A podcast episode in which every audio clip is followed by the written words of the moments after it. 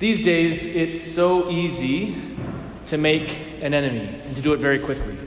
Right? Because, and I'm not saying like an enemy in terms of someone who's pitted against you, but an enemy is like someone who's out there, someone who disagrees with you. It's so easy for us to, kind, to cater to ourselves and to surround ourselves in an echo chamber of how we consume media and receive the news. It's so easy for us to never have a viewpoint that, con- that contradicts or challenges what we hold. And if we do, it's often and easily presented as something totally irrational, totally foreign, totally detrimental. It's so easy to create an enemy. A good rule of thumb is this is if the things you're listening to or watching or reading don't regularly challenge your core beliefs, you're not seeking the truth. You're not seeking to grow in love and honesty. You're not seeking to love other people better.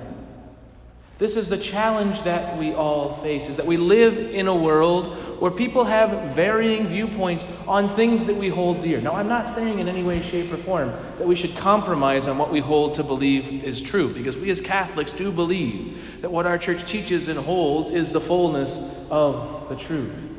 But you and I are not put here on this earth to win. Jesus has already done that for us. As St. Paul reminds us in that second reading, owe nothing to anyone except to love one another. For the one who loves another has fulfilled the law. You and I, brothers and sisters, are called to love one another, to create a better place in love. Because as we heard in the opening prayer, the collect for tonight's Mass, we are the beloved sons and daughters of God. God, Jesus, in the waters of baptism, has claimed us for himself. We are simply to share that good news with other people, and that means building relationships with those people who are other, who are them, who are even our enemy. The good news of Jesus Christ is this there is no soul that isn't worth, everything for us. Those people who we don't agree with, who we don't like, who vote differently than us. They're not our enemies, they're the beloved, they're the prize. Imagine how much better our world would be if we viewed the people who disagree with us not as the people to be vanquished and destroyed and cast down, but as the person to be loved, the person to be brought to the Lord, the prize for which we were put on this earth to seek and to win. Yes, as we heard in the first reading, we were sent and we are sent as watchmen. We are sent to bring the good news to the world, but that requires of us meeting people where they are. As, Saint, as Pope Francis likes to say over and over again, to accompany people on the journey, to lead them, yes, to Jesus, but to meet them where they are and to walk with them. In the gospel, Jesus doesn't say if your brother sins against you, go to the church right away. No, no. Jesus says, go to your brother first.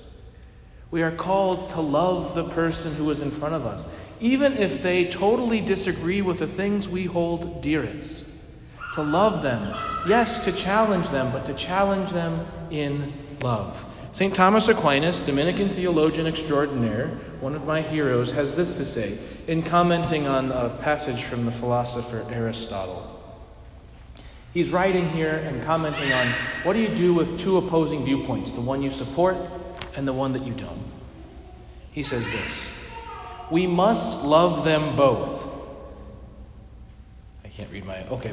Though where, those whose opinions we share and those whose opinions we reject. We must love them both. For both have led, have. I, am, I can't even read my own handwriting. That's how bad it is. For both have helped in the search for truth, and both have helped us in the in finding in the finding of it. I really need to improve my handwriting. But that's the beauty of it, right? Is that even those people who we don't like or who hold opposing viewpoints can help us to love better and to know better and to bring other people to God and to His church more lovingly and fully. Owe nothing to anyone except to love one another. For the one who loves another has fulfilled the law. And here's what's going to happen when we love one another.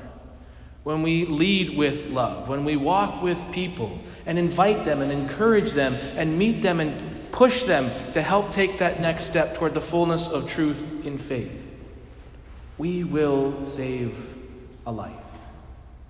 In my work at the campus ministry over in uh, Bloomington, I, I, I can't, you know, I don't want to disclose or break confidences, but lives are being saved, actual lives, because they have people, these students have people in their lives, other students who love Jesus, who invite them, who encourage them, and in their moments of trial and difficulty and temptation can lean on that person. Not because that person's always right, not because that person is always, you know, telling them what they're doing wrong, but because that person is in their life and loving them. This is the world the Lord desires for each of us to build. Not a world torn apart, torn apart by political rancor and division or all of those other things, but a world of love. And each of you is responsible for loving one another and building that world of love.